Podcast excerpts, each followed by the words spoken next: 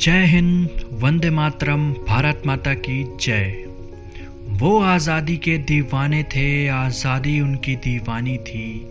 शहीद भगत सिंह नाम है उनका, जिन्होंने देश पर कुर्बान करी जवानी थी। स्वागत है आप सभी का आप मेरे पॉडकास्ट में। मैं हूँ आपका होस्ट और दोस्त स्वप्निल सिंह। ये मेरे पॉडकास्ट का पहला एपिसोड है, जिसमें मैं अपने दिल के बेहद करीब शहीद आज़म भगत सिंह जी के बारे में बताना चाहूँगा। आशा करता हूँ कि आप सभी को मेरा ये पॉडकास्ट पसंद आएगा। ज़िंदा रहेगी दिलों में हमेशा इनकलाब की चिंगारी। ज़िंदा रहेगी दिलों में हमेशा इनकलाब की चिंगारी। मरते दम तक याद रहेगी क्रांतिकारियों की अमर कहानी।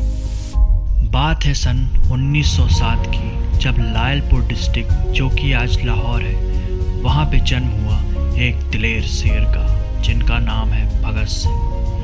भगत सिंह जी के अंदर बचपन से ही देश प्रेम की भावना थी। बचपन में ही इन्होंने ब्रिटिश हुकूमत की स्कूल में पढ़ने की बजाय एंग्लो वैदिक, जो कि आज डीएवी स्कूल के नाम से जाना जाता है, वहाँ पर आर्य समाज के माहौल में अपनी पढ़ाई की। साथ ही साथ बचपन से ही इन्हें political reform, social regime, economic regime की किताबों पढ़ने का बहुत ही ज़्यादा शौक था। भगत सिंह जी के अंदर बहुत ही ज़्यादा एकाकी की भावना थी। उन्हें बचपन से ही सिर्फ़ और सिर्फ़ आज़ादी दिखती थी। ऐसा ही एक मैं किस्सा उनके बचपन का आपको बताना चाहूँगा। बचपन में जब वो महज 11-12 साल के एक छोटे बच्चे थे। 13 अप्रैल 1919 में जलियावाला बाग हत्याकांड हुआ। जब उन्हें इसकी खबर लगी वो पैदल ही निकल गए जलियावाला बाग की ओर। और, और जब वहाँ पहुँचे वहाँ का भयानक मंजर देखा वो बहुत ही ज़्यादा दुखी हुए। वहाँ से खून से भरी मिट्टी एक बॉटल में भर कर ले आए। घर आकर इतने सुन्न हो गए थे कि उनके अंदर आने पर उनके घर वालों ने उनसे पूछा कि क्या हुआ। तब उन्होंने कहा कि मैं अपने देशवासियों का बदला लेकर रहूँगा। और इन अंग्रेज़ों को मार भगाऊँगा। बचपन से ही उनके अंदर देश के लिए कुछ कर गुजरने का जुनून था। वो अपने पिताजी के साथ खेत जाते थे और पिताजी को वहाँ खेती करते देखते तो उनसे एक ही प्रश्न करते कि पिताजी, क्या हम बंदूकों की खेती कर सकते हैं? जिससे कि हमारे खेतों में अनाज की जगह बंदूक उगेंगे, जिससे मैं इन अंग्रेज़ों को मार भगाऊँगा और अपने इस देश को आज़ाद कर दूँगा। जैसे जैसे भगत सिंह जी बड़े हुए देश प्रेम की भावना और भी बढ़ती गई उनके अंदर 1920 में जब नॉन कॉपरेशन मूवमेंट स्टार्ट किया गांधी जी ने, जो कि बहुत ही सफल चल रहा था, इससे भगत सिंह जी काफ़ी खुश हुए कि अब हमें आज़ादी मिलने वाली है। लेकिन चौरी चौरा इंसिडेंट के बाद जी ने नॉन कॉपरेशन मूवमेंट वापस ले लिया।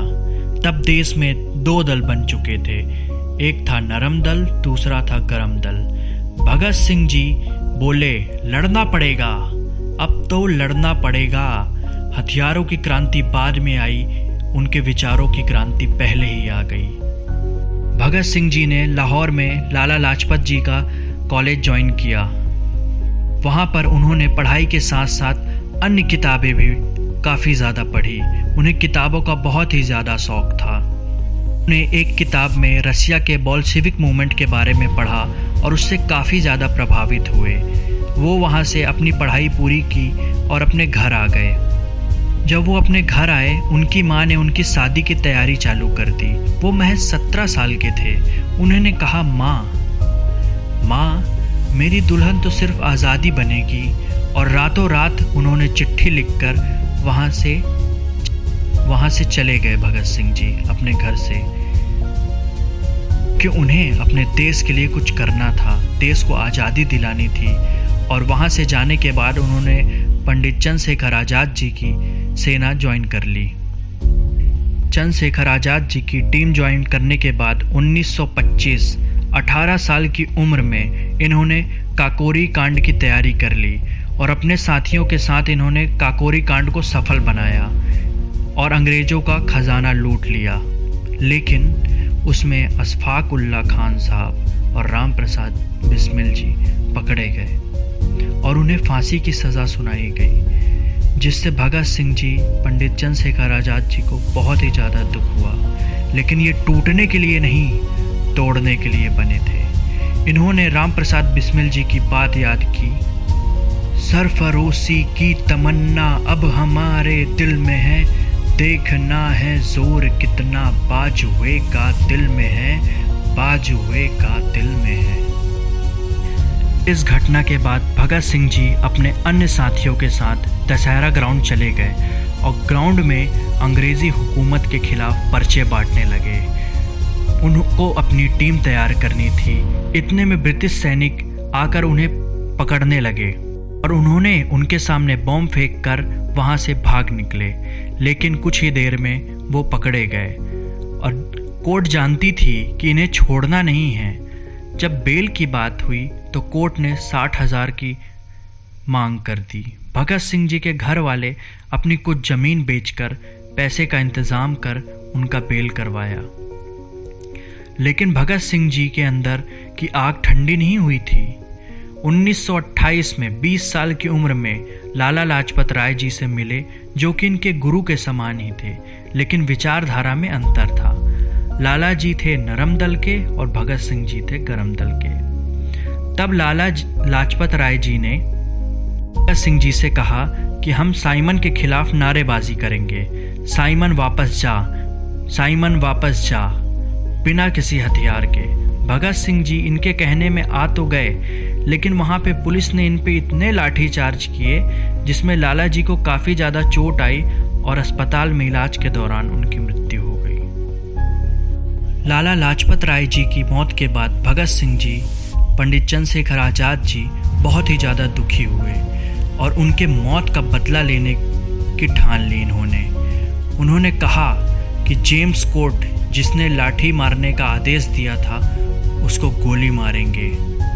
और लाहौर कोतवाली के सामने भगत सिंह जी, पंडित चंद्रशेखर आज़ाद जी, राजगुरु जी और जय गोपाल जी ने अपनी पोजीशंस ले ली कि जेम्स जैसे ही आएगा उसको गोली मार देंगे।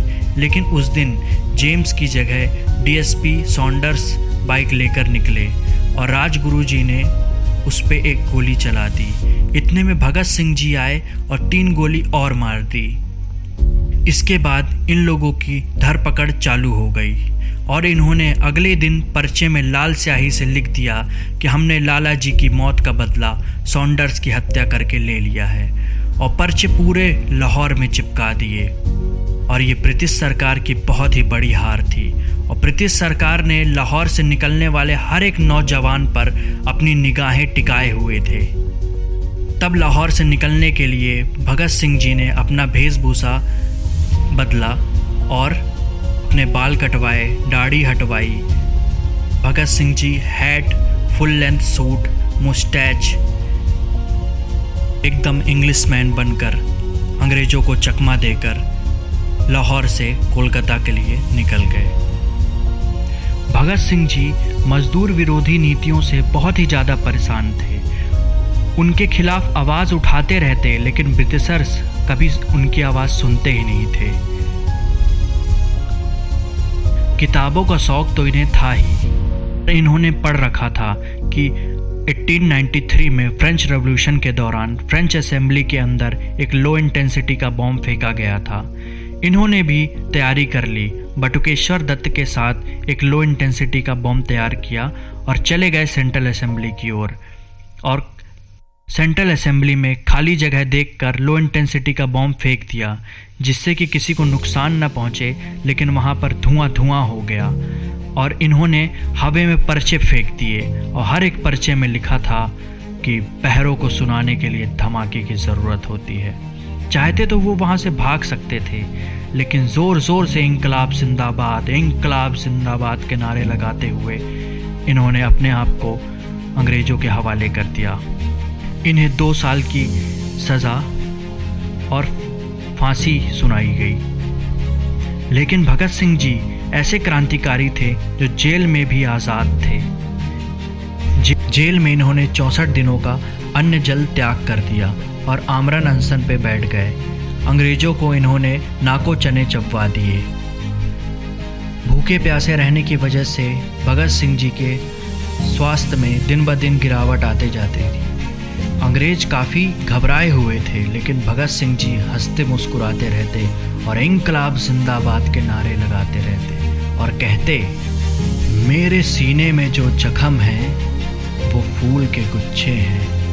मेरे सीने में जो जख्म है, वो फूल के गुच्छे हैं। हमें पागल ही रहने दो, हम पागल ही अच्छे हैं। हमें पागल ही रहने दो, हम पागल ही अच्छे भगत सिंह जी की इस हिम्मत और दृढ़ निश्चय को देखकर अंग्रेज़ हार मान चुके थे। जेल से लेख लिख के अंदर से ही इन्होंने कई आंदोलन चलाए और इन्होंने बोल रखा था कि जेल में कोई भी इनसे मिलने आए तो किताबें लेकर ज़रूर आए।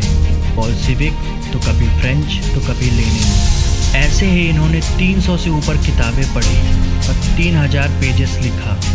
ये पहले सोशलिस्ट लीडर थे हमारे देश के। लोग कहते होते थे कि ये नास्तिक है, लेकिन श्रीमद् भगवत गीता और स्वामी विवेकानंद जी की फ़ोटो ये हमेशा अपने साथ रखते कार्ल मार्स और लेनिन से बहुत प्रभावित थे और जब इन्हें फांसी की सज़ा सुनाई गई, तब इनसे इनकी आखिरी इच्छा पूछी गई। तो इन्होंने कहा कि मुझे लेनिन की बायोग्राफी पूरी पढ़नी फिर वो दिन नज़दीक आया 24 मार्च, जो तारीख मुकर्र की गई।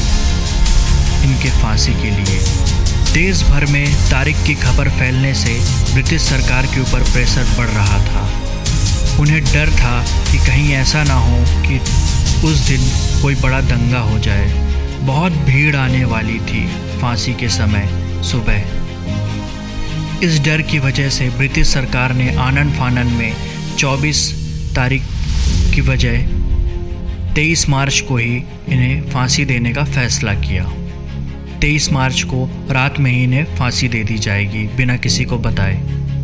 और जब इन्हें फांसी के लिए बुलाया जाने लगा, जब इनके पास गया बुलाने के लिए, तब इन्होंने कहा, ठहरो ज़रा, देखते नहीं, अभी एक क्रांतिकारी दूसरे क्रांतिकारी से बात कर रहा है, और लेनिन की किताब के आखिरी पेज पढ़कर ही भगत सिंह जी उठे। और जब इन्हें लेकर आया जाने लगा तब पूरा का पूरा परिसर, पूरा समा इनकलाब के नारों से गूंज रहा था। इनकलाब के नारों के साथ साथ इन्होंने अपना प्रिय आज़ादी गीत भी गाया।